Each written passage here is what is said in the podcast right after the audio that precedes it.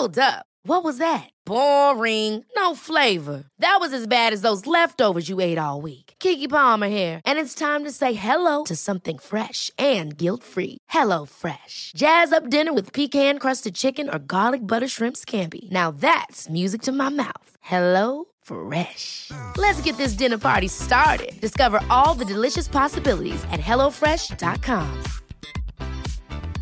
Hiring for your small business? If you're not looking for professionals on LinkedIn, you're looking in the wrong place. That's like looking for your car keys in a fish tank. LinkedIn helps you hire professionals you can't find anywhere else, even those who aren't actively searching for a new job but might be open to the perfect role. In a given month, over 70% of LinkedIn users don't even visit other leading job sites. So start looking in the right place. With LinkedIn, you can hire professionals like a professional. Post your free job on linkedin.com/people slash people today.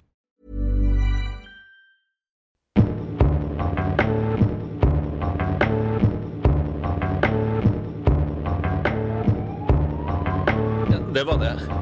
Nå, ja, men nå kommer jeg til å dø. Jeg vet det. Jeg har hørt, og dette er bare noe jeg har lest, og det er ikke jeg som sier dette, men det er kreftfarlig. Akkurat det der blir kreftfarlig. Vi kan jo bare google det. Fordi jeg bare kjenner, hvis jeg trykker skikkelig hardt her, så gjør det vondt. Og det har det ikke gjort før. Det er ikke trykk der, da. Ok, den føflekken her har ikke vært der før. Den har jeg ikke vært der før. Kan jeg få låne litt antibac? Er det meg du snakker til? Ja, jeg, kommer, jeg, skal, jeg, jeg skal bare vaske hendene. Stikk, jeg bli så forbanna!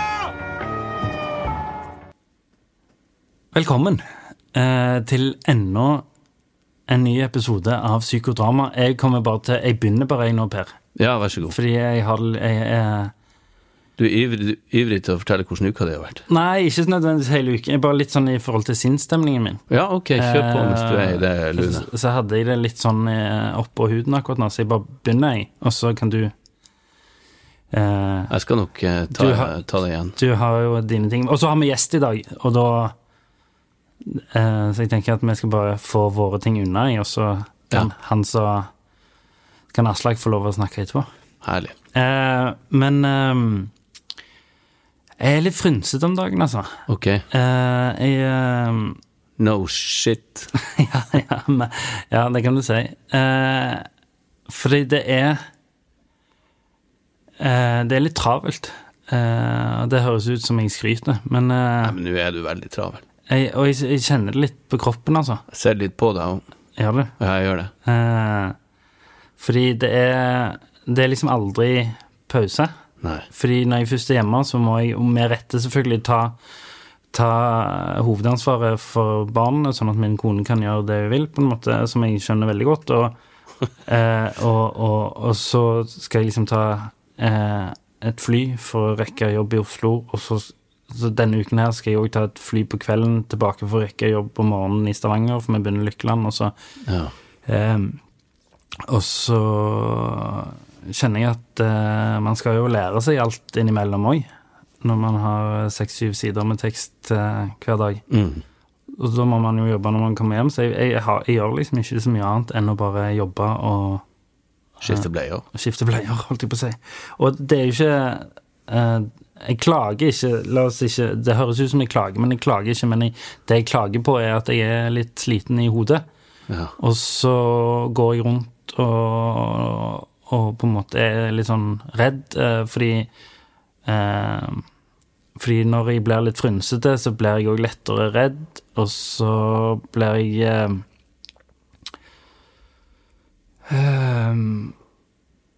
begynner, da begynner jeg lettere å ta lette løsninger, som er disse reglene, og så begynner jeg liksom å kompensere for Jeg orker ikke på en måte å stå så mye i angsten når jeg er så sliten.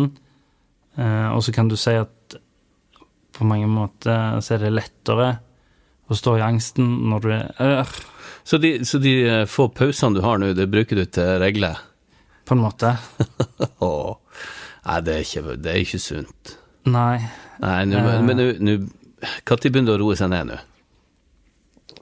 Om øh, Jeg har fri på mandag om halvannen uke. Ok. Da har jeg fri. Hvor lenge? Eh, Den dagen. Å ja. Men, men altså, fra, altså, tingen er at eh, nå skal det stå på godt eh, halvannen måned til, og så har jeg plutselig juleferie. Ja, tenk det. Jeg har juleferie fra midten av november. Wow.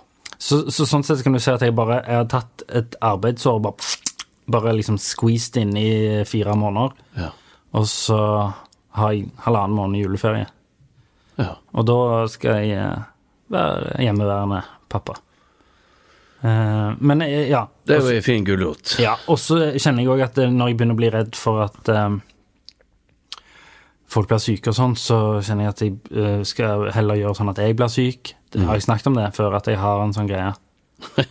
At jeg, at jeg vil heller ofre meg sjøl, på en måte, enn Ja, Så da ja. begynner jeg å ta snuse, fordi da vil jeg heller være sånn Ja, sånn, ja. At det er bedre at jeg får sy... Altså ja. Men det er jo ikke bra for noen. eh, Men, men, Du er som Jesus, og tar alle lidelsene på Du, jeg har hatt bursdag, og jeg er blitt like gammel som Jesus var da han daua. Ja, gratulerer med det. Ja. Eh, og apropos, faktisk, det har jeg tenkt på, men jeg har hørt at det visstnok skal være en slags sånn krise for en mann å bli 33. Ok. Fordi da er du liksom uh, like gammel som Jesus var når han døde, og da liksom Hva er det du har oppnådd innen du var 33, liksom? Ja. Um, jeg har ikke hatt så mye tid til å tenke på det. Men, men men- jeg, jeg, altså, tingen er at jeg har det veldig hyggelig overalt òg. Jeg har det hyggelig på jobb, jeg har det hyggelig her med deg, jeg har det hyggelig hjemme. Stemningen er veldig god hjemme. Eh, Men apropos Jesus da, og Bibelen, så er det jo med, med ondt skal godt betales. Sånn at du, du, du føler litt at du får igjen for det her, for at du har det, du har det hyggelig i, i jobben og sånn også, så da må det betales tilbake. ja, nei, men tingen er at jeg har det, jeg har det eh, veldig bra, men man, man kan bli sliten av å ha det veldig bra òg, og ha mange jern i ilden. Det er lov, det. Ja, å bli sliten av mange jern i ilden, det er klart. Og det er jo ikke noe skam å, å føle at det er hyggelig med det du gjør. Sånn at, det ville jo vært mye verre hvis det var uhyggelige ting Ja. du drev på med. Men, hvis du var eh, med på en teaterproduksjon hvor det satt sure folk rundt. Eller en filmproduksjon. Ja, det ja. å være. Nei da, så, så jeg har uh... Nei, ja. Jeg uh... Jeg er litt sliten. litt sliten. Ja. Men uh... Men selv om jeg kan se det på deg, så ser du bra ut. Ja, det gjør jeg for så vidt alltid. Men uh, det, jeg er bare født sånn. Uh, men Takk Syns du det hjalp å få på de brillene og fønsveisen i farfar? det er deilig. Men det, sånn sett kan du si det er deilig å bli sminka hver morgen. Eller Ja, iallfall uh, grooma, liksom. Så du ser iallfall ok ut. Så kan jo Beste med hele jobben er å sette seg ned i den stolen og drikke kaffe og få ja. bli sminka. Men jeg får jo ikke eh, Ja, det er litt sånn eh, Jeg får ikke lov å ta med meg så mye kaffe og sånn på grunn av eh, smittevernregler og sånne ting. Ja, ok. Så Men- det er ikke så fint allikevel. Jo da, det er Det er som deilig. det eventyret, eller han, den haren, haren og rev, eller enke, den, altså brent ned Hva er det du snakker om nå? Ja, har nå føler det jeg at du eventyret, den haren som hopper og sånn. Jeg føler du nevnte 17 forskjellige eventyr i én setning Ja, men det var en hare og en rev, eller Revenka, for faen. Oh, ja. Så, ja, hvordan var det, har du det fint? Ja, kjempefint og sånn, men Nei, men det er ikke så fint heller, for kjerringa brant inne. Og bla. Så det er ganske Har du ikke sett han som da, svinger fram og tilbake? Jo da. Jo, han der, ja, ja, ja, nå er jeg med. Han der. Det var ikke så fint heller, fordi det blir sånn han, ja. Mm. Rævenka. Du er litt eh, som rævenka. Rævenka. Ok. Um... Revenkemann. Eh, Spør du meg da om hvordan Ja, jeg har det, så vi kommer hatt- videre til gjestene. ja. Hvordan har du hatt Jo, det, Per? jeg har vært eh, på eh, første møte på uh, sinnemestringskurs. Ja. Ja. Jeg, jeg følte jo at når jeg kom dit Jeg visste jo ikke helt hva opplegget var, uh, men jeg følte jeg var på en slags sånn opptaksprøve. Ok. Så en time jeg snakka med en uh, Det her var jo på familievernkontoret. Eh, Så jeg var og snakka med en familieverner eller Mm. Var det ekkelt å gå inn der? Jeg- Ja, litt, faktisk. Ja. Jeg følte det med en gang ble så alvorlig når jeg gikk ja. der. Eh, så ble jeg henta ut, hun er alvorlig, men prøver å lette stemninga som at den er tung. Jeg var jo ikke sint der. Eller jeg ble litt irritert, skal jeg fortelle. Men, men eh, Selvfølgelig ble ja. det. Men mista jeg headsetet. Sånn. Og så Jo, for hun begynte å spørre om ting og tang, alt mulig, og så fortalte jeg henne hvordan det var, og så hadde hun et sånt, eh, sånt ark med skjema som hun skulle fylle ut. Ja, nei. Eh, Ingen nyanser. Sånn- Bare sånn- nei-spørsmål? Ja, ja er, du, er du den typen eller den typen? Er det du som setter stemninga i huset? Så enten ja eller nei. Så jeg kan svare av og til. Ja, men det jeg sa, du må, Her må du jo lage egne klemmer, egne parenteser, for jeg kan jo ikke svare ja eller nei på de spørsmålene. Nei, nei. Det er jo ikke sånn at jeg alltid setter standarden for hvordan folk uh, har det i huset. nei. Og av og til så gjør kona mi det, av og til så gjør ungene mine det, Men av og til så gjør jeg det. Så av og til og så, Sånn måtte jeg svare på alle spørsmålene. Det var så unyansert. Men jeg skjønner de har en slags sånn mal som de må forholde seg til. Ja. Og så nevnte jeg det med podkasten, at det her var på en måte en av de oppgavene som vi har gjort. Og jeg, jeg, jeg tenkte jo det med podkasten skulle bli uh, godt tatt imot av det vi gjør er verdifullt for oss og for mange, og Ja, ja. ventilasjonsgreier. Men da ble hun veldig, veldig skeptisk. Er det sånn? Ja, veldig skeptisk for hva min motivasjon egentlig var. Så sa jeg, men jeg har jo forklart det liksom før jeg kom innom podkasten, så det, det her er jo noe jeg har tenkt på i flere år. Ja. Men det var kanskje eh, med på å, å dytte meg den siste centimeteren. Så ja, kommer du til å prate om det i podkasten? Ja, det gjør jeg nok. Ja, men det syns hun ikke noe særlig om. Fordi Fordi at eh, her var det folk i For det, det er snakk om at jeg skal i sånn gruppe. Ja. Så må jeg finne ut hvilken gruppe jeg hører med i, med, med de verste eller mellomste, eller jeg, jeg vet ikke hvordan de finner ut av de gruppene. Uh, for det, det er fem ganger to timer utover noen tirsdager utover. Men i hvert fall så uh, Det her er folk i veldig sårbare uh, situasjoner. I know. Eh, jeg har det Mm. Men du skal ikke snakke om de andre? snakke om de andre, eller hvem noen heter, eller hva de gjør. Eller, så det er jo ingen i villeste helvete som kan resonnere seg fram til hvem, hvem de her menneskene er. Nei, og du skal vel heller ikke nevne hva andre sliter med? Nei! Jo- Jeg skal, hvis jeg skal snakke om det, det skal jeg selvfølgelig, så skal jeg snakke om hvordan det påvirker meg. Ja. Og da ble jeg irritert. Jeg kjente jeg ble irritert nå. eh, For det første så undervurderte hun meg, da. Som om at jeg skulle liksom blåse noen folk. Eh, og at det her var Når jeg hadde snakka om hvorfor jeg ville gjøre det her, så ble, var det det som sto ut som grunn. At jeg skulle Den podkasten, ja, liksom? at en podkast satt og ta tyveopptak, eller hva det var for noe. Så veldig stor skeptisk der. Så det ble jeg irritert for, og det tror jeg hun merka. Eh, men i hvert fall, var en trivelig dame, altså. Så satt vi der og skravla en times tid. Jeg fortalte hvorfor, jeg hadde trodde jeg trengte det, og hvorfor det ville ha vært bedre for folk rundt meg og familien og alt sånt. Og så når vi var ferdige, så sa hun det at jeg måtte ta det her opp med kollegaene, så skulle de finne ut om eh, Så tenkte jeg, Oi. er du klar over hvor langt, hvor jævlig langt det er til den døra på he hjemmevernkontoret? til eh, familievernkontoret? Ja. Å gå inn der og ta den timen, så hvis jeg skal opp til noen slags vurdering om jeg, om jeg holder mål, eller om jeg Men samtidig så, så hadde jeg en sånn fornemmelse av at jeg, jeg følte jeg holdt litt tilbake òg. Jeg skjønner. Fordi at jeg var redd for at det her skulle virke så alvorlig at noen stilte spørsmålstegn ved min omsorgsevne. Og den er jo ikke noe galt på, men skjønner du hva jeg mener? Jeg skjønner hva du mener. For man har hørt sånne skrekkhistorier at, at uh, noen kommer og liksom hm, vurderer deg om du er i stand til å ta vare på de rundt deg, og det er jo selvfølgelig. Men det her handler jo om et aspekt i livet mitt som jeg vil prøve å få kontroll på. Og Du, gjøre. bare, du ikke bare burde gått med han svensken, da? Ja, mulig jeg burde ha gått med han som sa ja, vi fikser det på to Ja. sekunder. Gjettelett. Ja. Men uh... Nei, så begge gangene jeg har liksom uh, tatt kontakt med noen som handler om sinnemestring og sinnemestringskurs, så har jeg blitt sint av det.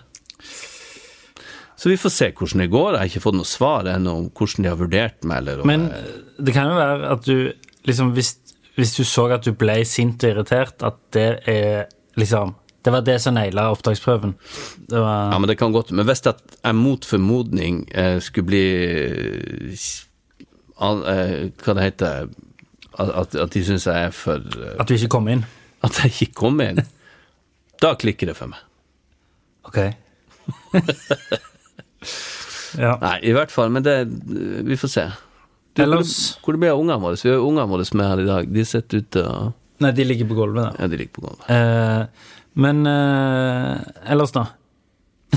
Ellers er det fint. Ja. Eller jeg er Jeg vet da faen. jeg, I motsetning til deg, så har jeg hatt for lite å gjøre nå. Og eh, jeg er ikke så veldig disiplinert i å Jo, vet du hva? Jeg, var, jeg var, skulle ta en sånn eh, cast medical, som det heter. Mm. Jeg må bare si det. Ja. Ja, Fuck, det claim. Det må jeg jo gjøre. ja det må du gjøre. Ja. For at eh, sånn forsikringsmessig så skal vi ha Ja, ja, levert inn Stemmer til det. stemmer det. For at vi skal gjøre Lykkeland.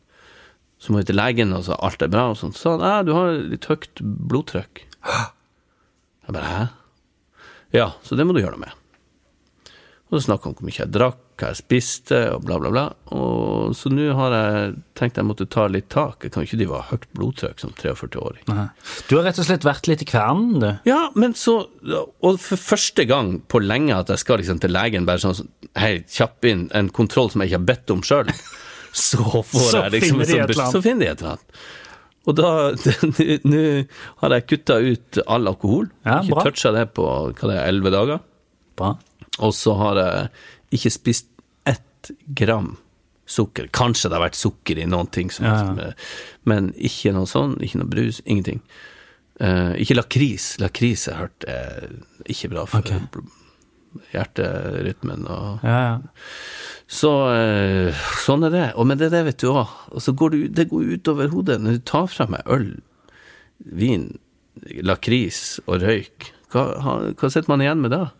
Familie og venner. Ja, når du sier det på den måten, så Uh, ja, ja, du har uh... Ok, greit. Uh, Ja. Greit. Høyt blodtrykk og sinnemestringskurs, jeg skjønner. Sånn sett, kan jeg, sånn, sånn sett ble mine problemer litt mindre da, når du sa disse tingene her. Nei, men det, det er, jo sånn, det er jo et av de dumme egenskapene jeg har, at jeg skal jo prøve å være best, selv når det gjelder å være verst. Jeg har det høyeste blodtrykket som finnes. Når Men- noen forteller at de har vært ute i hardt vær på havet, så har jo jeg drukna fem-seks ganger utpå Ja, der. det har du. Men øh, Jo, jeg må fortelle også en morsom historie som var når vi var på vei her til, til studio. Vi skal snart komme videre til Aslak, altså, men øh, det, Vi hadde litt dårlig tid. Jeg skulle ha med sønnen min i studio, og vi var på vei ut. Og da plutselig kommer opp trappen en kamerat av sønnen min. Fem år gammel. Hjem til dere? Ja, Han hadde ikke ringt på, han hadde ikke banket på, han hadde bare gått inn, kom opp trappen. Hallo! Og så gikk han og skrudde på TV-en. og, så, og så var han sånn Du, vi skal nesten Elliot skal være med meg på jobb, så jeg, jeg må nesten gå. Ja da. Ja. Og så, så, så må vi jo gå ut, så kommer han etter. Kom, Elliot. Så går vi og hopper på trampolinen. Så Elliot er ikke vanskelig å be, så de går og hopper på trampolinen. Så jeg beklager at jeg var litt seint ute, men um, Var, var det etter at jeg hadde ringt deg der? ja, ja. Så det, alt det skjedde etter at jeg hadde ringt deg? For jeg ringte deg egentlig For å minne meg på at for å minne deg på om at, uh, at det hadde vært greit å komme tidsnok. Ja, jeg skjønner. Uh, det greide jeg altså ikke. Men jeg sa det ikke, men det var bare for at du skulle føle på det. Ja, jeg skjønte det. Jeg følte på det.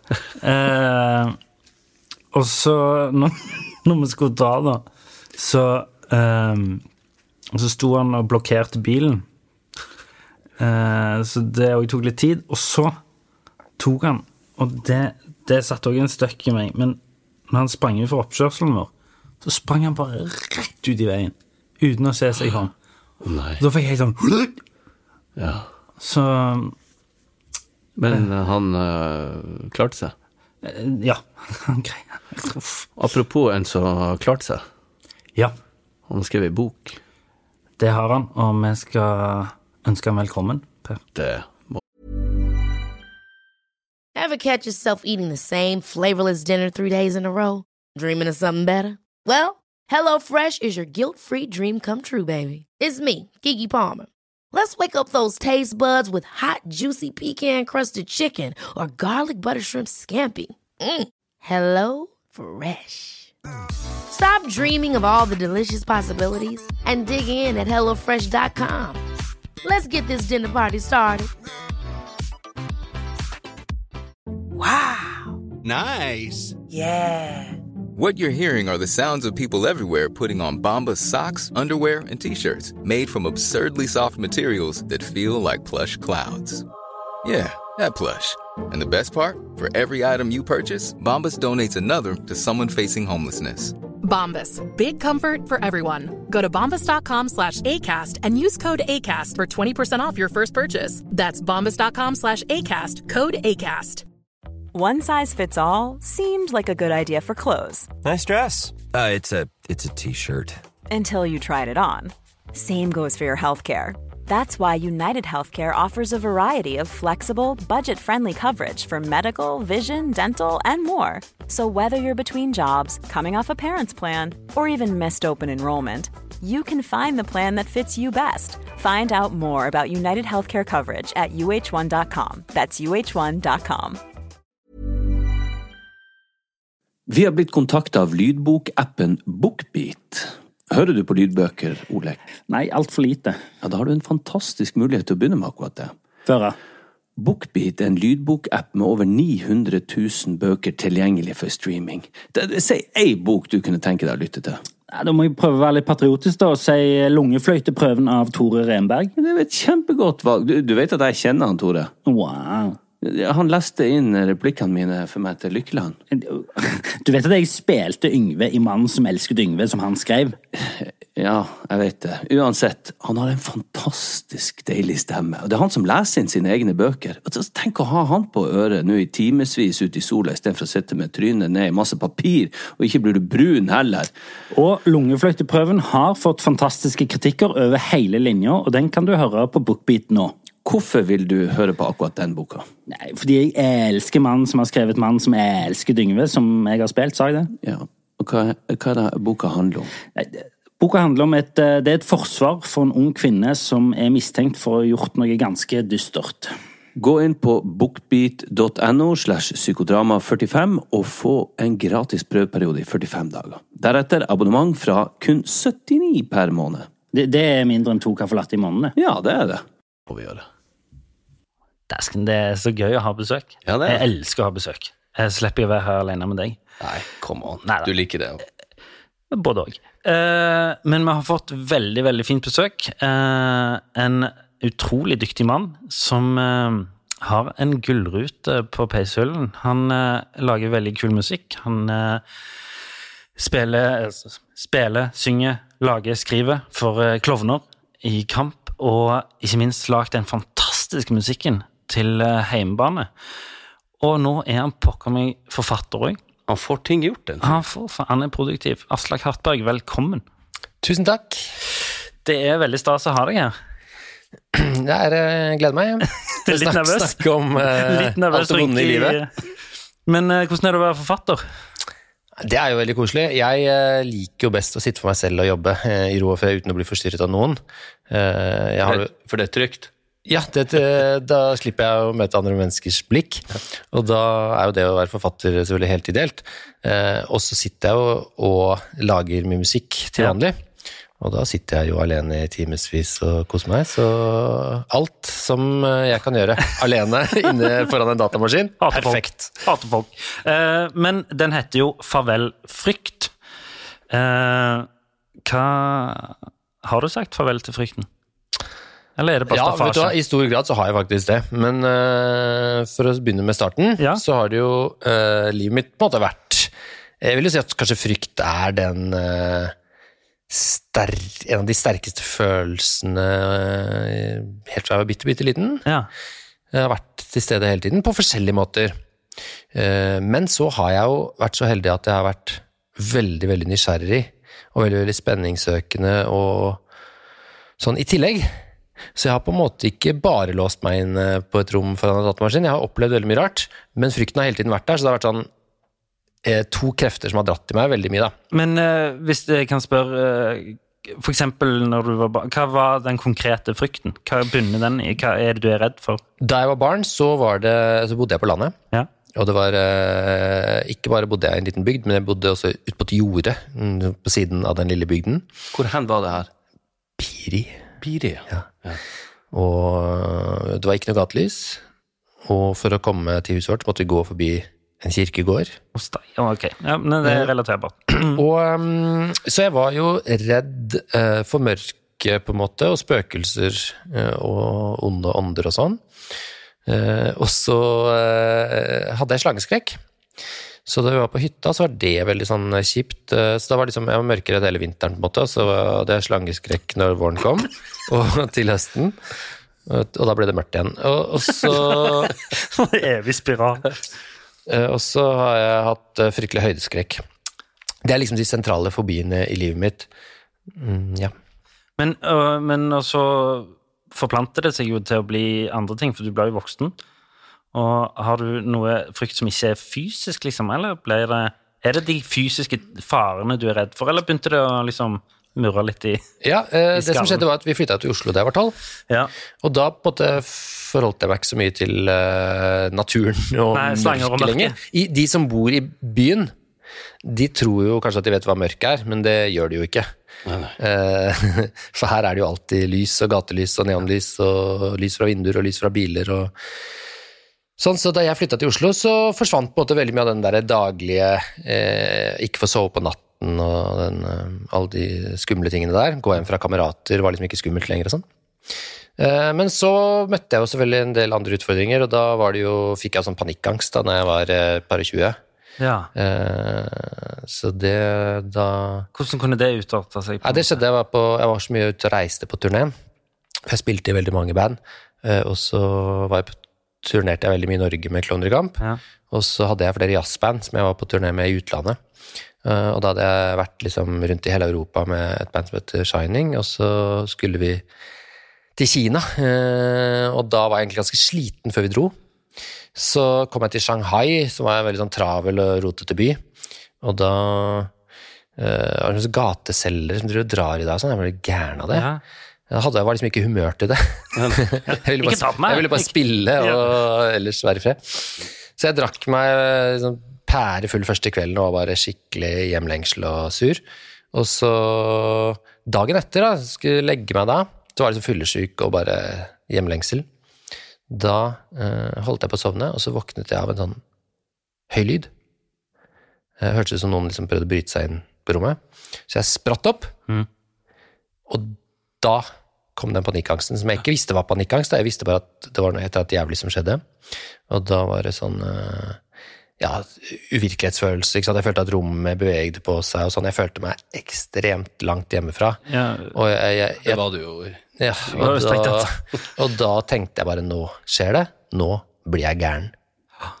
For jeg var jo redd uten at det var noe å være redd for. Ja. Ikke sant? Det var ikke Eller jeg du vant greide ikke å sette fingeren Nei. på hva det var? Jeg var vant til å være redd for uh, hvert fall at det var uh, en viss sammenheng med noe konkret. Nå var det ikke noe, på en måte, det var det var ikke noe farlig. Men var det ikke noen, eller var det ingen som hadde prøvd å Hadde du dikta opp det? Det var en uh, kompis min som bodde på rommet ved siden av, som hadde rota litt inn i skapet og med noen kleshenger og sånn.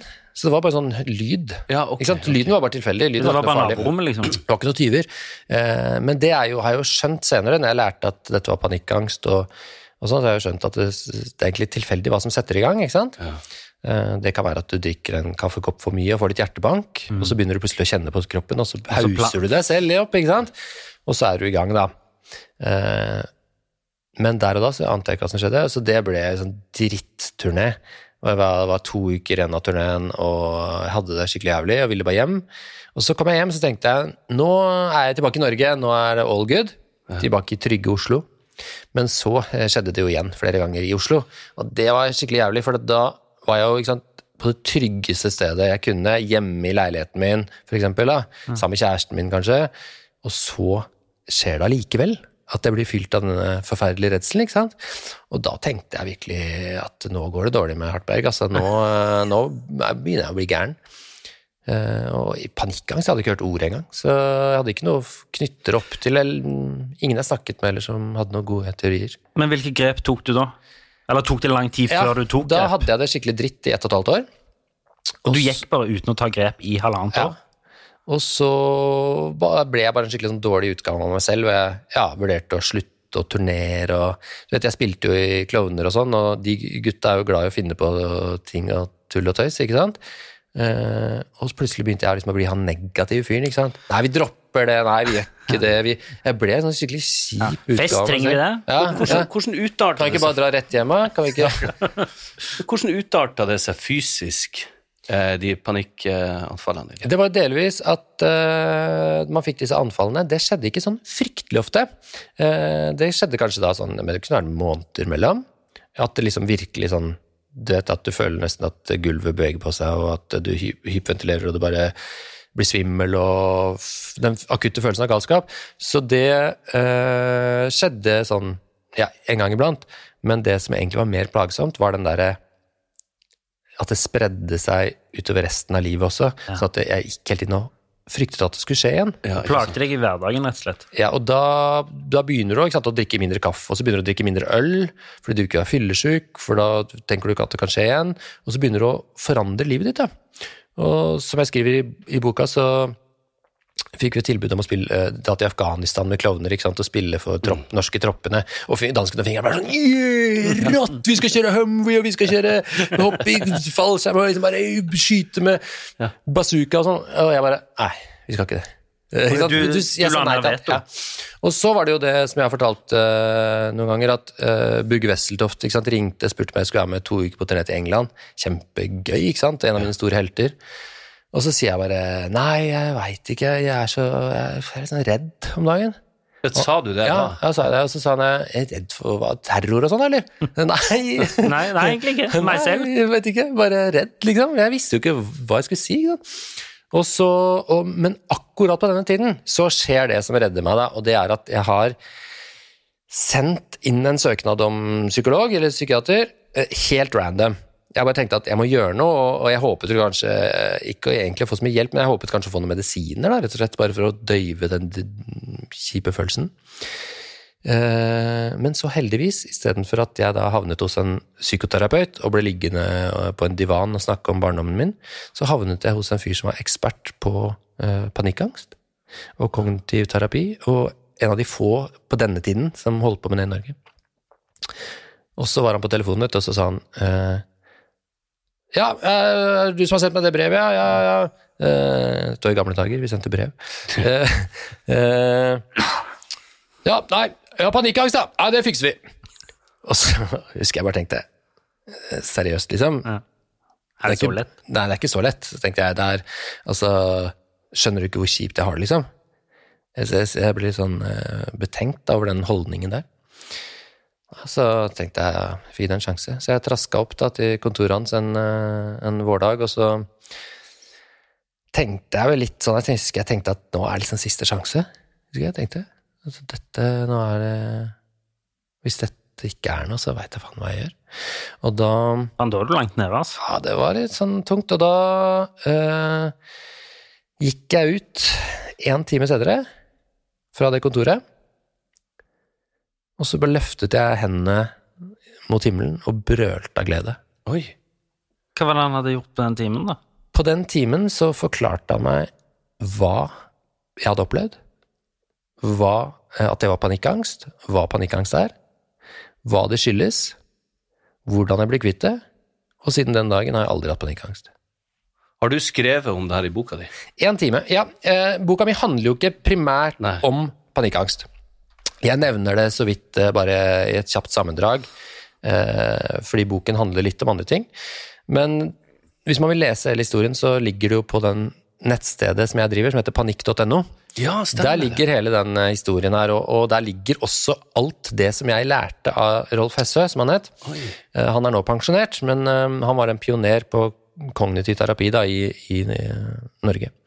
Så han hjalp meg med å lage den hjemmesiden. Så panikk.no, panikk.no, panikk.no, der kan man gå inn og lese. Og det som Rolf sa også, er at mange blir friske bare av å lese om panikkangst, teorien bak, å forstå hva som skjer i kroppen. Fordi du, eh, men handler det om eh, frykten om det ukjente? Det handler om at uh, du plutselig skjønner at det ikke er noe mystisk, magisk, forbannelseaktig, spooky greier som skjer.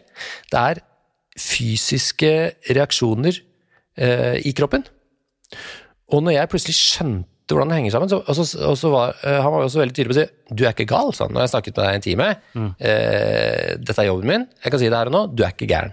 Eh, Og det er altså, bare deilig å høre. det å høre det, da, Ja, ja, var det- jo fantastisk, ikke sant?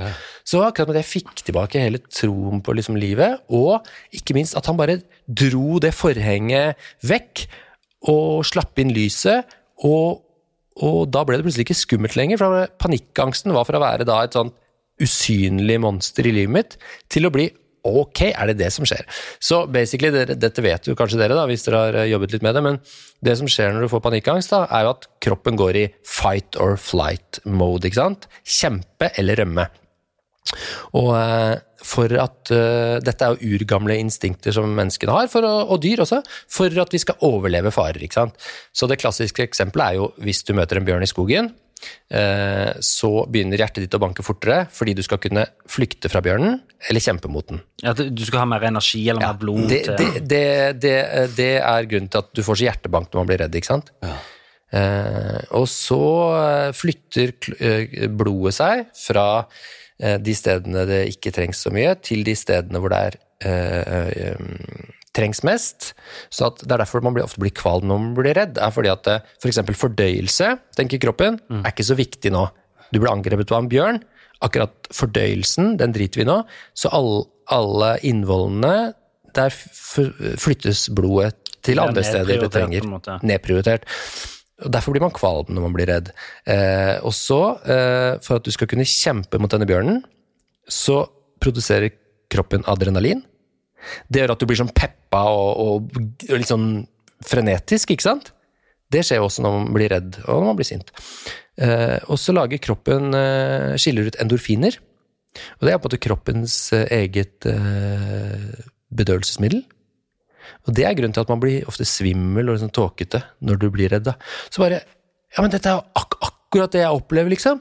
Og så det med at blodet transporteres rundt i kroppen da, til de stedene det trengs mest og sånn, det er jo grunnen til at du blir så nummen da, i fingrene og Ikke sant? Så alt er sånn logisk, alt hang på grep, og så lærte jeg om dette så bare Shit, er det sant? Det er jo akkurat sånn jeg har det. Er det det som er grunnen, liksom? Det er jo dødskult. Det er jo en grunn til det. Det er jo en logisk forklaring bak. Så, eh, så det var rått. Men, men fant du ut eh, Eller snakket dere om det eh, på en måte, For én ting er jo det fysiologiske i en panikkangst, men hvordan, hvordan, hva er det som trigger den? Ja, det kan være masse ulike ting. Eh, For eksempel sa han at eh, det er en del folk som får panikkangst eh, utløst ved at de gjesper. Fordi eh, Og det er litt rart, men når du hyperventilerer, da, som også er et, eh, noe man gjør når man blir redd, så begynner man å puste fortere. Når jeg øvelseskjørte med kona mi, eh, så kunne jeg høre at når vi kom ut på motorveien, så hører jeg at hun begynner å puste, ikke sant? For hun eh, skulle lære å kjøre bil. Og da vet jeg, fordi jeg har lært om dette, så kan jeg liksom flire litt av det, så tenker jeg, nå må du puste rolig, Marianne. Og det, det er sånn folk sier sånn, pust rolig, sier de når noen er redd eller sinna. Og det er sånn, det har jeg alltid tenkt bare er sånn kjerringråd. Nei, nei, det er helt vitenskapelig supersmart, liksom. Eh, fordi når du hyperventilerer, så blir det en eh, feil balanse i CO2-nivået i eh, og oksygen og CO2. Blir feil balanse, så at da tror kroppen at du er i fare. Så da slår eh, kroppen alarm, og så begynner hjertet å banke fortere, og så produserer du endorfiner, så produserer du adrenalin, ikke sant? Så er du i gang. Og det er panikkangst, er at det kan starte hvor som helst av disse stedene. Det kan starte med at du blir sinna, eh, og så produserer du adrenalin, og så tror kroppen at du er i fare, og derfor så oi, oi, oi, så er vi i gang, ikke sant? Så panikkangst kan starte på utrolig mange måter. Du åpner opp et brev fra skattemyndighetene, har fått baksmell, faen, og da kommer hjertet, og så kommer der, og så trekker blodet seg sammen, og så blir du nummen på hendene, og så føler du at gulvet alt blir svimmel. Så eh, ja, og det, når man lærer om det, så for det første så blir det ikke like skummelt. For det andre så eh, vet du hva som skjer når det skjer. Og for det tredje så lærte jeg eh, også at det er ganske lett å stoppe det. Og den enkleste måten å stoppe et eh, panikkangstanfall på, er rett og slett å senke åndedrettet. Eh, puste rolig, som man sier. Ja. Og det er ehm, Uh, og hvis dere har sett på amerikanske filmer og sånn, tegnefilmer Hvis noen er uh, superstressa, en pose. så får de en pose, ikke sant? Ja. Og det er kjempeeffektiv måte å stoppe uh, panikkangst på. Ehm, så det betyr at når jeg da dagen etter dette besøket hos psykologen satte meg på flyet og dro til England med Bugge, Ja, for du sa- det, ja. Ja, jeg gjorde det. Ja. Gjorde det. Så var jeg helt rolig. Eh, for jeg visste at hvis dette skjer igjen nå, så har jeg For det første så vet jeg hva som skjer, så det er ikke like skummelt. Eh, og det øker også min sjansene for at det skjer igjen, for jeg er ikke så redd for det. Og da, da blir jeg ikke så stressa heller, hvis jeg skulle kjenne en litt sånn uro i De kroppen. henger jo sammen Ja. på en måte. For, for hvis jeg er redd for at det skal skje igjen, og jeg kjenner en uro i kroppen, Så trigger de hverandre. hauser man seg opp, og så er det i gang. Uh, mens nå visste jeg litt det, så da ble jeg ikke så stressa. Og samtidig visste jeg at hvis jeg hauser meg opp, Ja. så vet jeg at jeg kan puste i firkant, som det heter. Dette står beskrevet også på den panikk.no-siden, hvis man vil lese litt om det, men puste i firkant er bare en øvelse, en måte å senke åndedrettet litt på, da. Eh, eller puste i pose. Ja. Men eh, det skal også sies at jeg lærte ganske fort å ikke trenge det heller. Så jeg hadde med en sånn pose i lomma da jeg dro til England, faktisk, den gangen, men den brukte jeg egentlig aldri. Eh, Så et, ganske fort så vente jeg meg bare til å Jeg ble liksom ikke like redd for at det skulle skje igjen, og så skjedde det ikke igjen. Og så Men du fortsatte å gå til han her, eller var det bare Nei, den nei, ene timen? jeg, tok, jeg tror kanskje vi tok to eller tre timer i ettertid, mer sånn bare for å følge opp. Ja. Men det var mer sånn for å lære litt mer og sånn. Og så var det et par andre ting jeg lurte på også i samme slengen, så jeg fikk liksom spurt han om litt ting. Men, øh, men det var egentlig den ene timen, den forklaringen, det var det viktigste. Men øh, hvorfor Fordi nå det høres det ut som Hvor lenge dette var tid var dette? Dette var i 2003-2004, Ja. noe sånt. Men da, 15-16 år etterpå, så velger du å skrive en bok. Eh, hva bunner det i? Hvorfor, hvorfor nå? Jo, fordi selv om jeg var kvitt panikkangsten og lærte veldig mye om hva som skjer i kroppen når man er redd, og etter hvert også lagde denne nett, dette nettstedet, eh, så ble jeg på en måte en liten sånn ekspert på panikkangst. på En måte da, en fyr som, Og den, den siden som jeg lagde, den, er jo, den blir jo brukt i undervisning av eh, medisinstudenter, og den blir brukt av helsepersonell. og Det er jo en av de mest, mest brukte sidene om panikkangst i Norge. Eh, så jeg ble litt sånn ekspert på det, eh, bare sånn som en hobby. Men så, var det, så gikk jeg allikevel og lurte på hvorfor blir jeg fortsatt redd for forskjellige ting. Fordi eh, ikke sant, jeg liker å være ute i naturen, eh, men fortsatt så gikk jeg da og speidet etter disse slangene og stressa meg opp for det. Klarte liksom ikke helt å slappe av. Eh, vi har hytte i Hemsedal, og jeg elsker å være der, men bare jeg kikker liksom opp på fjellet, så blir jeg fylt av sånn, sånn uro. For jeg vil opp dit og jeg vil opp klokka fem om morgenen kjøre pudder, liksom, helst ned et stup, men allikevel bare kikker opp, så blir jeg også urolig. Jeg blir oppspilt og urolig samtidig, på en Ja, måte. Det er den der, de kreftene da, som drar i meg, den derre bajasen som vil ut og fly, og han redde fyren. De, de drev liksom og- De kreftene dro litt i hver sin retning, da. Så var det en dag jeg var eh, på en sånn tur med barna mine og noen andre foreldre og andre barn, og så skulle vi klatre en sånn liten topp i eh, Asker som heter Skaugumsåsen. Og den eh, ser ikke så ille ut liksom, når du ser den eh, Er det den du har beskrevet i preludium i boka? Ja, ja. For det har jeg lest.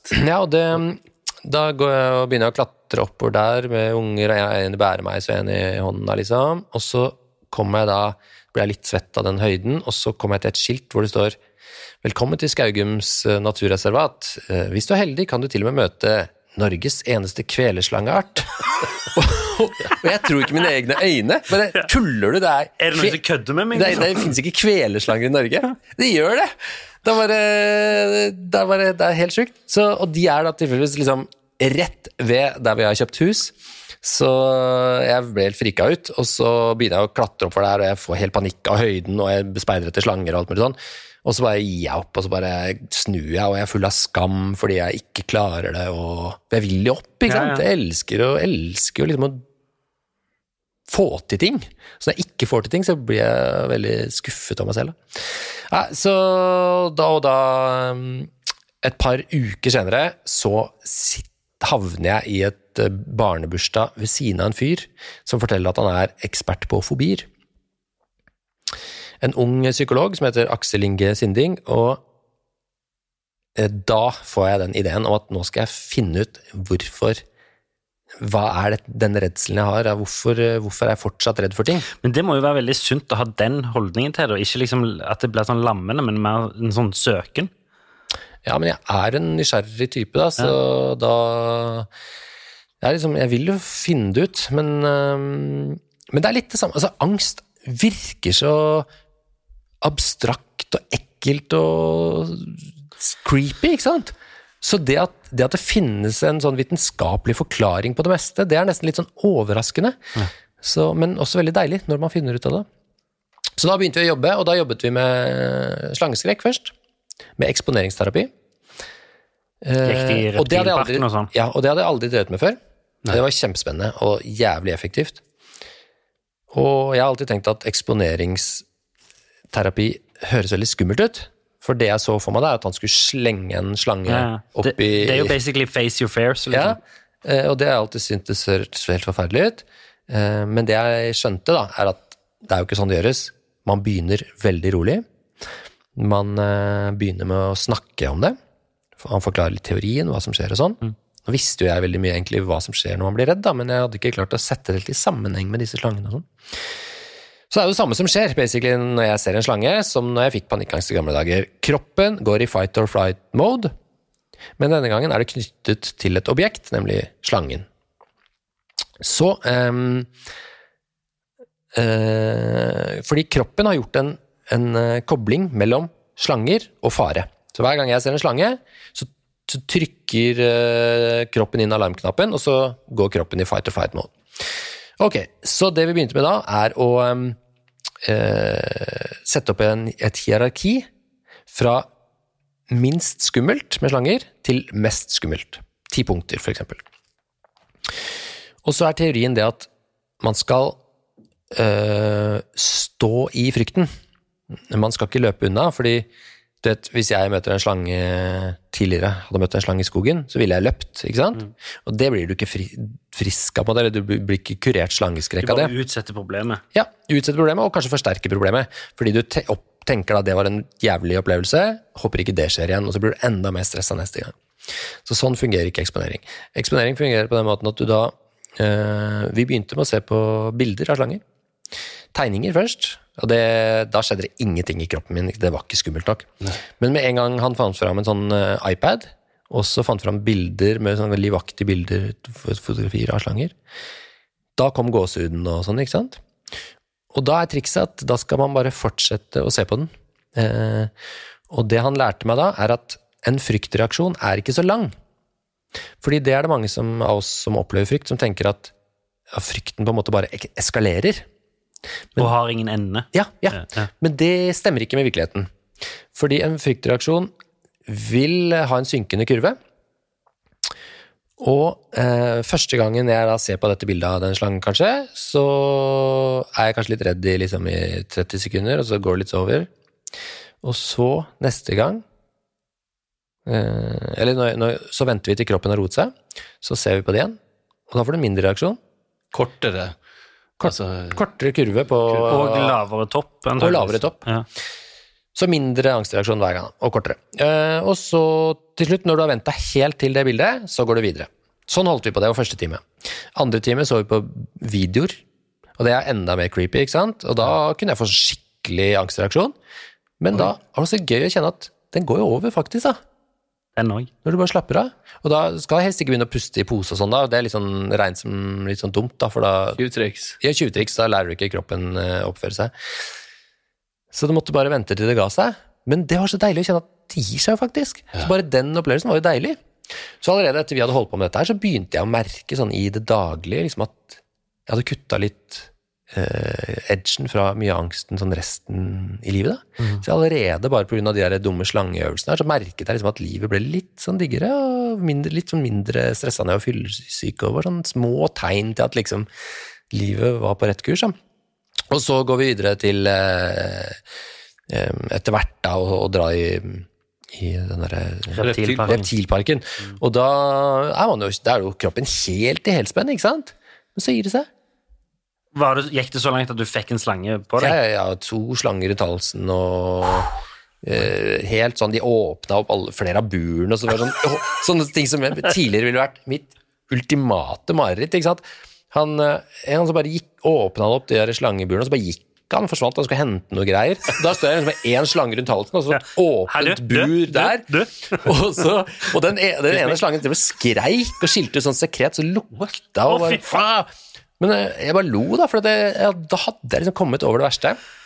Så da Så du, jeg skjønte, og kroppen skjønte også etter hvert, at hvis jeg bare følger det løpet her, så vil jeg bli mindre og mindre redd, og det skjedde jo, da. Så veldig kult. Så, da vi er ferdig med slangeskrekken, og jeg virkelig liksom har brutt en kjempebarriere der, så sier han ok, høydeskrekken, den tar du sjæl. Ok. For det, sant, Hvis du ikke har en mentor, så blir jo det en helt annen øvelse igjen. Og da satte vi opp, det eneste vi gjorde var å sette opp det hierarkiet, eh, og da satte vi på toppen, stå på toppen av prekestolen. Og det er mitt største mareritt Ja, det- i det er jo jævlig. livet. Jeg kan ikke se bilder, eller tidligere kunne jeg ikke se bilder av prekestolen engang. Det er helt uh, jævlig. Har du vært der oppe, Per? Nei, Det men jeg har vært på uh... Større topper. ja. Nei, jeg syns det er litt Men jeg har ikke den Jeg har frykt for eh, andre ting. Ja. Men uh, Altså, det var jeg, min jeg kan forstå det. verste frykt. Og um, det som var litt uh, flaut da, var at jeg har en veldig, eller hadde da, en veldig tøff kompis som het Kim. Som var min tøffeste, tøffeste, tøffeste kompis. Han uh, har hytte rett ved Preikestolen. Så jeg var litt sånn uh, Han ringte en dag, da, så hadde jeg litt dårlig samvittighet. For jeg hadde aldri jeg hadde liksom, Ofte jeg hadde ikke alltid mye tid til å henge med han som jeg burde. Så tenkte jeg faen, da kan jeg kombinere det og dra til Preikestolen med å besøke han. Så jeg sa sånn ja faen, da kommer jeg ned da, Kim, til deg. Eh, og så skulle vi finne en helg. Da, så var det sånn ja, det er om to uker, ja. Så da visste jeg at når jeg hadde lagt på røret, nå er jeg to uker på Å å kurere det kurere høydeskrekken. Jeg hadde ikke begynt! Nei. Eh, og jeg skal en, stå på Preikestolen om to uker. Du fikk en deadline, rett og slett. Så det var dritspennende. Og da begynte jeg å øve. Da gikk jeg ned på Hvalstrand. Eh, stupetårnet timeteren. Og det er sånn helt greit, opp fire-fem meter, ikke noe problem. Jeg hoppa fra femmeren, ikke sant, masse, det, det var barn og Men på seks, sju, åtte meter så begynner jeg å kjenne det skikkelig. Så da måtte jeg stå der og stoppe, vente til det gir seg, gå videre. Ja. Kommer jeg opp, så går det liksom rundt for meg, jeg syns liksom alt svaier litt og alt er ekkelt. Venter litt, går det over. Kan jeg spørre, Hvor lang tid brukte du på det stupetårnet sånn fra du begynte på null meter til du sto på tieren? Hvor, lang tid- hvor lang tid kunne det ta? Jeg kunne gått rett opp hvis jeg ville, fordi eh, tieren er ikke så barriere for meg. Men jeg tok meg god tid, da, for eh, da brukte jeg kanskje noen minutter. Eh, Men dagen etter, eller et par dager senere, så dro jeg til Li- Linderudkollen hoppbakke, som ligger på toppen av, av Grefsenkollen der. Svær sånn stålkonstruksjon av en hoppbakke. Og da, der hadde jeg vært før, da jeg var sånn 25 sammen med hun eh, jenta jeg var sammen med på den tiden. Og da ropte jeg sånn 'Å, kult, en hoppbakke!' Vi gikk tur i skauen, så vi visste ikke hvor vi kom. Så bare 'Å, en hoppbakke! Vi, vi går opp, vi klatrer opp!' Det er min første innskytelse da, ikke sant? Ja. Det er, det er eh, liksom Det er gøy, Aslak. Det er gøy, Aslak. Han vil opp på toppen. Det er kjempegøy. Og så begynner, begynner vi å klatre opp, og så er det full stopp. Altså, når jeg har gått da sånn 15 meter opp, liksom, så er det full stopp. I- Jeg kom-? Ja, jeg kommer ikke videre. Altså, det er som en, det er som en usynlig hånd bare holder meg tilbake. Og, og, så, og hun, eh, kjæresten min da, på den tiden, hun spratt jo opp og sto på toppen der. Og kom igjen, da! Og da husker jeg tenkte at jeg har ikke kjangs. Og om hun nå er, hadde vært i dødsfare der oppe, så hadde ikke jeg klart å gått opp de siste liksom, 50 meterne og reddet henne. Det er ikke mulig, det er ikke fysisk mulig for meg. Så så sterk er den lammende frykten, da. Det var kjemperart, det husker vi veldig godt. Så dro jeg tilbake dit nå, da, for å øve. Og da har jeg jo, i motsetning til første gang, så har jeg en strategi, og jeg har kunnskap. Så jeg begynner å gå, og når jeg kjenner at det begynner å knyte seg i magen, så stopper jeg, kjenner på det, registrerer det, merker at det gir seg, går litt videre. Stopper igjen, kjenner at det gir deg, går videre. Brukte 40 minutter opp, men dritglad, ikke sant? Kom opp, ja, ja, dødskult. Drar jeg tilbake et par dager senere, går rett opp, Gjorde du det? uten å stoppe. Så så effektivt er det, da. Hvor stor seier var det? Det er jo mest overraskende, bare absurd. Jeg husker jeg tok en selfie og sendte til han psykologen og bare Dette er helt vilt, liksom! Og så, ja, så dagen etter, eller et par dager senere, så dro jeg på en sånn brannstasjon eh, på um, Bekkstua, hvor det er en sånn 40 meter høy kran da, som går rett opp. Og da husker jeg gruet meg forferdelig hele dagen, fordi for det første så visste jeg at det var grusomt høyt. ikke sant? Fire timetertårn oppå hverandre. eh, i en sånn liten Kurv. kurv. Det gjorde meg kvalm, men det som jeg også var stressa over, var å møte disse tøffe brannmennene. Og de visste hvem jeg var, og det kommer en dum rapper, så er han redd, en pyserapper, liksom. Jeg var, bare, jeg var så skamfull på forhånd over hvor kjipt dette kom til å bli, da. Så det er sånn mange vonde følelser i kroppen samtidig. Og, og da blir jeg også jeg sinna. Så jeg var sinna hele dagen. Ikke sant? Så det er mange Er disse det, er det to følelser som henger veldig sammen for deg? Altså Ja. redsel og sinne? Ja, veldig. Og Aksel Inge, da, psykologen som jeg jobbet med, han fortalte oss at uh, man kaller det ofte en vikarierende følelse. Uh, du kan tenke deg hvis barna dine er for lenge ute på kvelden, eh, så er det typisk at man kjefter på dem når de kommer hjem, mens du egentlig er redd. ikke sant? Fordi sinne er en mindre skamfull følelse. Og det var det samme som jeg kjente den dagen jeg skulle på brannstasjonen, at jeg ble sinna. Fordi, eh, kanskje fordi det er en mindre skamfull følelse enn å være redd. da, Ja, man kompenserer. Mm. Men, det- men tok du den heisen opp, eller den uh, kranen? Jeg var skikkelig nervøs, og jeg sa til han fyren bare du, du må ta det veldig rolig nå, hvis ikke så kommer jeg til å frike ut sånn. Nei, ta det rolig, ja. Og så, så var han supernice, da. ja. Kjørte opp. Går det bra, eller? Ja, går bra, det. Går bra, går bra. Hvor er vi? Nei, 15 meter, 20 meter, 17 meter, 40 meter. Rett opp. Rett opp. Så det, var, det er jo helt latterlig å tenke på, da. At eh, hadde jeg gjort hadde jeg visst dette her da jeg var yngre, jeg kunne gjort altså, Så, men vil du si at, at liksom det er veien å gå, å, å, å skaffe seg teknikker og kunnskap? Og face det. Ja, men uh, det, det er nå greit nok, altså eh, eksponeringsterapi i seg sjøl, men jeg syns det er fascinerende det Aslik sier om, om for Du er åpenbart veldig belest om, om temaet og har tatt til deg masse kunnskap. Eh, mens når jeg på en måte angster sånn, så får jeg veldig sånn Ja, og så spør folk meg sånn Men har du lest deg opp om dette her? Så sier jeg sånn Nei, det er bare en følelse, sier jeg. Nettopp, ikke sant? Og så, og så sier de men snakk med noen om det, les om det, liksom fordyp deg i det. Nei, nei, det, bare, det går ikke an å lese seg til dette. Dette er bare... det, er jo det er mitt, det er personlig. Det husker jeg tenkte. Jeg hadde, eh, jeg hadde faktisk en kompis som hadde noen teorier. Han kunne heller ikke noe om det, men han var en smart fyr. Så han konfronterte meg på den måten da jeg hadde panikkangst. Ja, Hva vet du om det? Ja, Liksom? så sa han du, ja, men det, vi, må jo, du må, vi må finne ut hva det er som trigger det, hva det skyldes, og kanskje det finnes noe litteratur om det. Og da sa jeg bare nei, men du forstår ikke. Ja, ja, altså, dette er, det, du kan aldri forstå. Det er så personlig. Ja, det er så personlig, jeg er så unik.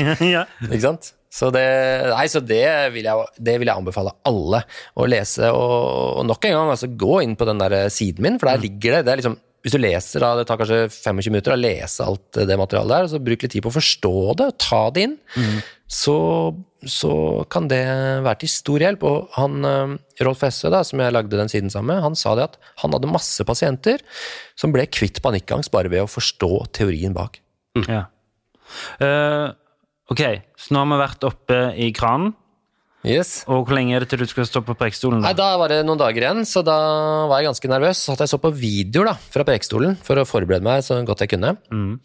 Og det jeg plutselig oppdaget sånn dagen før jeg skulle dra, var det at om ikke prekestolen var ille nok, så var det også en sånn sti eller vei ut til prekestolen-platået som jeg måtte gå, da. Ja, jeg har Som er oppe. Det er ganske Dritsmal.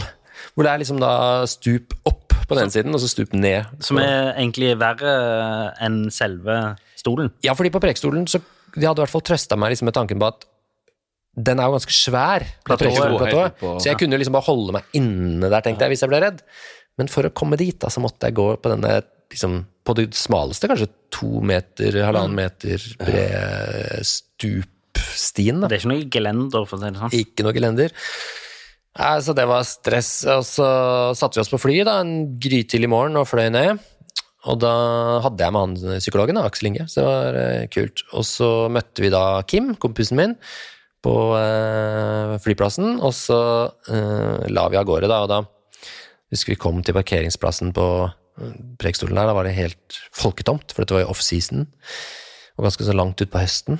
Så, så sto det sånn skilt da, når vi skulle begynne å gå, så sånn Slange. Advarsel! Slanger. Nei da. Det sto- advarsel!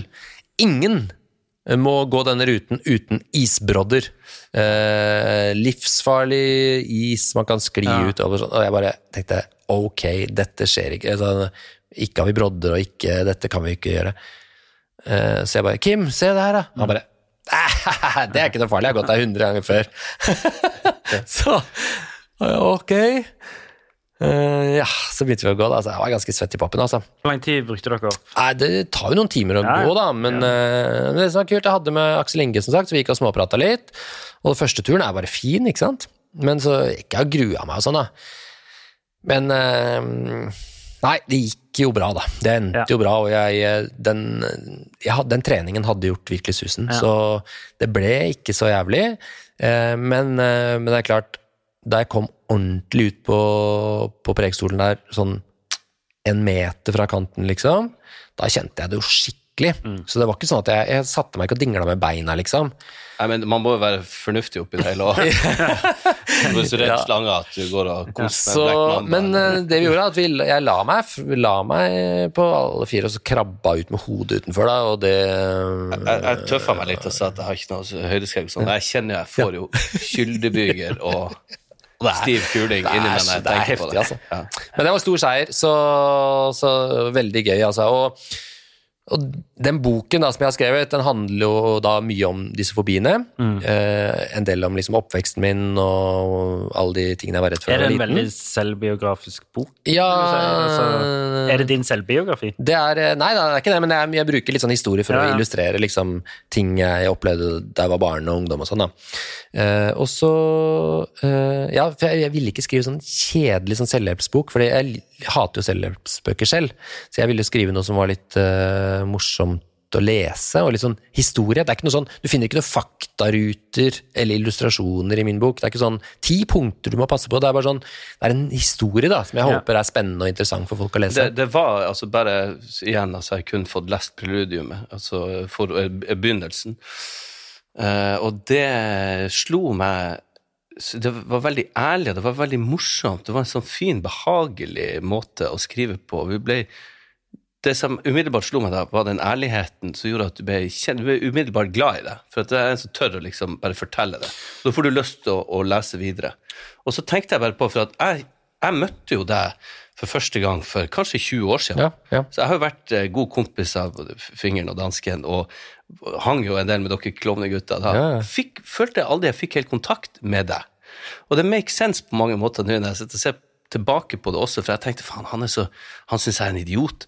Eh, Han, han er virker så streng og litt sint, og sånn, så jeg hadde litt sånn jeg, jeg følte litt sånn frykt. Jeg torde ikke helt å ta ordentlig kontakt, og jeg visste ikke hvilken vei det gikk, eller men når du sier at det var på denne tida mest sannsynlig at det var når du hadde de panikkene og gikk gjennom et Så kanskje du Kanskje du stengte igjen, kanskje Jeg vet ikke. Nei, men Dette henger jo veldig på greip med hvordan jeg også føler det. fordi det var sånn jeg var på den tiden. Jeg var dårlig utgave av meg selv. Ja.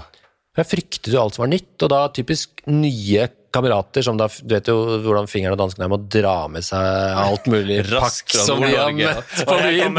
kjekk Plutselig bestevenner, ikke sant? Og så bare Og jeg bare alle piggene ute, og Ikke sant? Fordi jeg var jeg er rett og slett redd for nye ting, kanskje, og, og redd for å miste det som var trygt, da. Og det som var trygt for meg, var jo bandet. Ja, ja, ja. Ja, det, var det, det er jo grunnen til at jeg kanskje alltid har vært en sånn bandfyr òg, da. At i bandet så har jeg vært trygg. Ja. Da har vi vært en gjeng, ikke sant? Ja. Og så har vi eh, Så har jeg kunnet slappe av. Og der har jeg vært bajas. ikke sant? Det er derfor klovner har alltid vært sånn mye tull og tøys og Det har vært sånn fristed, da. Ja. Hvor jeg, jeg har kunnet slappe av og hatt det veldig fint. Uh, mens ikke sant, når man er, så da blir man redd, kanskje redd for å miste det når det kommer Ja. nye venner og sånn. Det, Men Det er bare interessant å reflektere Ja. over i ettertid. Også- da, For jeg, jeg følte det virkelig når jeg leste at Ikke jeg opplevde det mye eh, tidligere også, at eh, du, er absolutt en kjernekar med en, en veldig snill, eh, ærlig, fin fyr. Men jeg bare tenkte på det at selvfølgelig alt lar seg forklare. Og tilbake igjen til det der tingen at du, du vet ikke hva folk egentlig sliter med, så gir de litt Ja, gir de litt slack? Ja. Men jeg tenker jo, for det som er interessant når jeg hører på dere, er jo å snakke om liksom da og nå, er jo det at du sier at eh, du hadde piggene ute og var litt redd. Du sier at du ble redd for det. Det mens med en gang du begynte å ha selvinnsikt, eller selvironi egentlig på det, og kanskje sånn som den boken som er en fortelling om sånn sånn Se, se hvordan jeg var, liksom. Og så virker det som alt bare åpner seg. Så jeg, har du noen tanker om hvor viktig det er å eh, ha et litt upretensiøst forhold til seg sjøl, eller sin egen frykt, eller liksom at, at, de ikke, at de ikke tar det på alvor, men iallfall Eller deler kanskje mer. Ja, jeg, jeg, vet, jeg vet ikke om det er noen løsning i seg selv, men, men jeg har alltid vært åpen om det, fordi eh, eh, I hvert fall etter jeg lærte om hva det var. Ja. Eh, fordi da ble jeg liksom Da følte jeg at det var en ressurs. Jeg følte at det var mange mennesker som trengte hjelp til det. da. Mm. Så jeg har alltid vært sånn fyren som satt og hjalp kompiser med hadde flyskrekk. Eh, og alltid han fyren som folk kommer bort til på nachspiel og sier sånn ah, 'Du vet, du har hatt sånn panikk her, hva kan du fortelle meg?' For det, det jeg begynte å få i det siste. Sånn. Og faktisk hele grunnen til at jeg lagde den der panikk.no-siden, var jo at jeg var litt lei av å være han fyren som alle skulle snakke om det. Bare gå inn, bare gå inn på sida. så da, da, da lagde jeg den siden. Men ehm, nei, så jeg har aldri vært redd for å snakke om det, nei. Men, ikke sant? Men, men det å ha overskudd og selvironi og sånne ting, og det å kunne være åpen mot nye mennesker, da, som eh, jeg jo helt sikkert ikke var på den tiden, eh, som Per sier, det handler om å være trygg på seg selv, ikke sant? Trygghet er jo det viktigste av alt å ha i bånd. Så at hvis du er utrygg på livet, så blir du bare en skikkelig dårlig utgave av deg selv. ikke sant? Og Det er det som er det viktigste budskapet med denne boka her. er ikke sånn du blir, kan bli kvitt slangeskrekk eller du kan bli kvitt høydeskrekk, for det er tross alt ikke så viktig. Men det betyr at hvis du lærer om frykt og, og blir trygg i deg selv i alle mulige situasjoner, så blir du den beste utgaven av deg selv òg, da. Og selvfølgelig òg eh, noen mennesker eh, greier ikke helt å se forskjellen på eh, å være trygg i seg sjøl og arroganse. Altså det å se ned på folk er ikke det samme som å være trygg. Nei, det er jo eh, det er diametralt motsatt, vil jeg tenke. Jo, men jeg vil si at folk misforstår det av og til. Ja, hos andre. Ja, men nei, òg at det, det at liksom, hvis jeg ser ned på deg og mener Så er det Jeg mener sjøl at uh, jeg hever meg over deg, for jeg er så trygg på meg sjøl. Ja, men da vet du innerst inne at du lyver. Ja, det er jo et tegn på at du egentlig ljuger, ja. Men Men man kan, jeg tenker eh, motparten kan ofte mistolke det, Ja, ja. som at fyren er bare arrogant. Som en, ja. altså, det, det, hvis man har litt sosial angst, ikke sant? sånn som jeg har hatt uh, veldig mye av Jeg er ikke, jeg er ikke så flink i sånne sosiale sammenhenger, og jeg føler liksom veldig at man føler, jeg føler meg dum og sånne ting. sant? Da, hva gjør man da? Jo, da ser man litt sur ut, da. ikke sant? Og da, da, da står du litt med armene i kors, og, og da virker man jo arrogant, ikke sant? Selvfølgelig. Så det henger jo sammen. Og jo tryggere man blir, jo deiligere blir livet. Så det som har skjedd med meg, da, er jo at eh, altså, jeg har fått forandret livet liksom et par ganger, føler jeg. Og det ene var da jeg lærte hva panikkangst var, og fikk tilbake liksom livet og fikk tilbake ja, hele, hele gnisten. gnisten og tryggheten i hverdagen. Så det var den ene gangen, og så var det nå, da, etter jeg gikk gjennom alle disse eh, fobigreiene, så gjorde vi nemlig én ting til, som var nesten det jeg lærte aller mest av. Og det skal jeg fortelle om nå. Det var at uh, jeg eh, sa ok, da må vi ta mørkeredsel, da, som den siste fobien jeg har. Ja. Og så snakker vi litt om dette her, og jeg forteller litt om hvordan jeg føler det, og hvis jeg er ute i skogen og natt og sånn. Og så sier Aksel Inge at vet du hva, jeg tror egentlig ikke at du er mørkeredd. Og så sier jeg hæ? Nei, jeg tror du bare er redd for å bli redd. Ja. Ja, å ja, hæ? Nettopp. Og så syns jeg det hørtes rart ut, men så tenkte jeg litt på det, så, så tror jeg det stemmer, da. For at, eh, ja, det er kanskje det jeg er redd for, egentlig. da, og, sant, Å frike ut, og at jeg ser en skygge, og så blir jeg redd, og så begynner jeg å løpe, og så blir jeg mer redd fordi jeg løper. og så, ja. Ok. Så det Aksel Inge foreslo, var at vi skulle eksponere meg mot angst. Ok.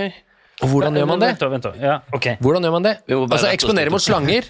Da, eh, ikke sant? da ser man på bilder av slanger, ser på videoer av slanger, går i slangeparken. Eksponere deg mot frykt. Da må du fremprovosere frykt. Og det høres kjempeskummelt ut. Og jeg gruet meg til første time. Og det vi gjorde da, var at vi begynte med å holde pusten. Først i et halvt minutt. Fordi når du holder pusten, så får du sånn kvelningsfornemmelser, ikke sant? Og det kan minne, det minner egentlig veldig mye om alt det som jeg sa i stad, med du hjertebank, og du blir kvalm, og prikking i huden og sånn. Det vil si angstsymptomer, da. Så eh, etter et halvt minutt så, så kjente jeg det sånn litt, men det var ikke sånn veldig ille. Så holdt jeg pusten i ett minutt. Eh, Da kom det litt mer. To minutter, tre minutter. Holdt pusten i fire minutter. What? Ja, det er sant. Og da mm, eh, Da får du sånn skikkelig angstsymptomer, da. Men det som var så kult, var at jeg satt da og kjente at jeg var redd, men uten å være redd. Og uten å bli redd for å være redd. Dæven. Så, og du vender da kroppen, akkurat som du vender kroppen til å se en slange uten å bli redd, og sier til kroppen det er greit, det er en slange, men du trenger ikke være redd. Så sier du også til kroppen jeg er redd, men jeg trenger ikke bli redd. Ikke sant? Jeg, jeg, jeg har angst, angstsymptomer, men jeg trenger ikke være redd. Så det er eksponering eh, mot angst. Utrolig kult! Og så etter hvert så begynte vi å hypventilere. Eh, og det er ganske lett å jeg ja, jeg husker jeg skulle holde et foredrag om uh, panikkangst en gang, og da skulle jeg, liksom, vi, da skulle jeg uh, forklare om hva som skjer i kroppen når du blir redd. Altså, ja, og når man blir redd, så er det ofte man begynner å hyperventilere sånn Og så gjorde jeg det, og så tok det jo ikke mer enn de så mye som jeg hyperventilerte sånn, så kjente jeg det bare. Huden, eh, liksom, håret reiste seg opp på armen, jeg kjente jeg ble kvalm, jeg kjente jeg ble svimmel. Og hvis jeg ikke hadde visst hva som hadde skjedd da, så hadde jeg jo fått panikkangst, ikke sant? Eller kunne fått det da, fordi at eh, kroppen tror du er i fare, så er du i gang igjen. Så, men når vi satt og hyperventilerte nå da, så kom jo alle disse angstsymptomene. Akkurat den samme følelsen som jeg hadde på hotellrommet i Shanghai. Akkurat samme følelsen som jeg hadde når jeg prøvde å komme opp den hoppbakken da jeg var 25. Akkurat samme følelsen som når jeg møter en hoggorm, eller står på kanten av prekestolen. Men det var Jeg hadde kontrollen på det selv. For jeg visste jo. Det, gikk, det går over. Kurven blir mindre og mindre hver gang. Og til slutt så satt vi og liksom hyperventilerte, holdt pusten, snurra rundt på gulvet, gjorde alt vi kunne for å fremprovosere eh, angst, og klarte det ikke. Nei. Altså, kroppen var blitt immun mot angst. Kan du tenke deg så rått? Ja, det høres ut som en drømmeverden. Ja, dæven. Og Det var- jeg lover deg, de årene Dette er fire år siden vi gjorde det nå. De årene etter eh, vi gjorde dette her, har vært de fire diggeste årene i mitt liv. Så all uro, all sånn derre surr og rot, alt sånn sinne er blitt mindre. Eh, bare sånn generell sånn uro som man kan gå og kjenne på i livet, blitt mindre. Du vet da korona kom, og vi mista all jobben, kona mi mista jobben, alt sånn. Jeg bare Ok, det ordner seg vel. Det ordner seg nok. Altså, kroppen gidder ikke hause seg opp. De, du har lært han til å ikke gjøre det. Ja, for jeg har lært den at det er ikke farlig å bli redd, så da, da gidder den ikke å bli redd lenger. Jeg synes det her høres ut som god medisin for min eh, aggresjon Ja. og for min eh, katastrofetenking. Ja. For at jeg kan hause meg sjøl altså, så opp til de grader, og jorda går under, og alle skal dø, og jeg, Ja. ja. Ikke minst jeg sjøl. Så det, det, her, er- det her har jeg lyst til å prøve. Ja, det er kjempekult, altså. Så det er jo derfor jeg ville skrive den boken nå, er bare for at jeg unner jo alle Ja. å få, få et diggere liv. Altså få et, få et mindre bekymring og mindre uro og mindre angst. Det er veldig sjenerøst av deg. Ja, og eh, Ja, Jo, men jeg må bare eh, si eh, eh, Vi må jo eh, Vi kunne jo Altså, vi må avslutte, men, men eh, Det her kunne vi ha holdt på med Det- lenge, kjenner jeg. det har vært et sånt privilegium å høre deg snakke, Aslak. Det syns det har vært lærerikt. Veldig. Og takk for at du deler. Eh, Ja, bare hyggelig. Ja. Og de som vil, kan jo også lese boka. Jeg har lest en bok. Farvel Ja, det- frykt, heter den. Fra, fra eh, redd for alt til klar for alt. Ja, er ikke det fint? Jo. ja, det er en fin uh, undertittel. Jeg føler meg mer klar for alt uh, nå. Og med de vise ord, Per, så tror jeg vi sier takk til Aslak, og så sier vi Sist gang så droppet vi å banke i bordet. Skal vi prøve å droppe det denne gangen òg? Vi prøver å se hva som skjer. Ha det. Det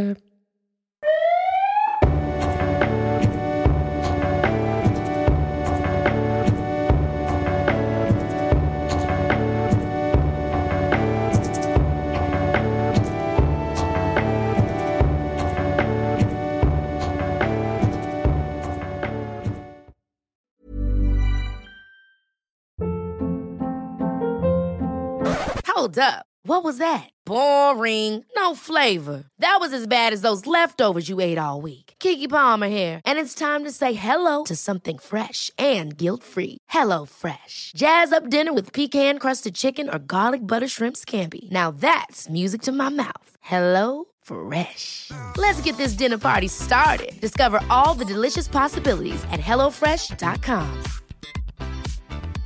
Hey, it's Paige DeSorbo from Giggly Squad. High quality fashion without the price tag. Say hello to Quince.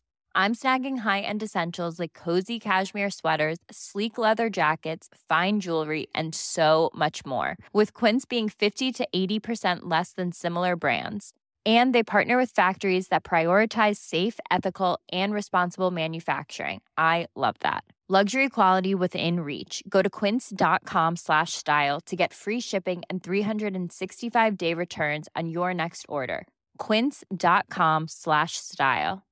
Imagine the softest sheets you've ever felt. Now imagine them getting even softer over time. That's what you'll feel with Bowl and Branch's organic cotton sheets. In a recent customer survey, 96% replied that Bowl and Branch sheets get softer with every wash. Start getting your best night's sleep in these sheets that get softer and softer for years to come. Try their sheets with a 30-night guarantee. Plus, get 15% off your first order at bowlandbranch.com. Code BUTTERY. Exclusions apply. See site for details.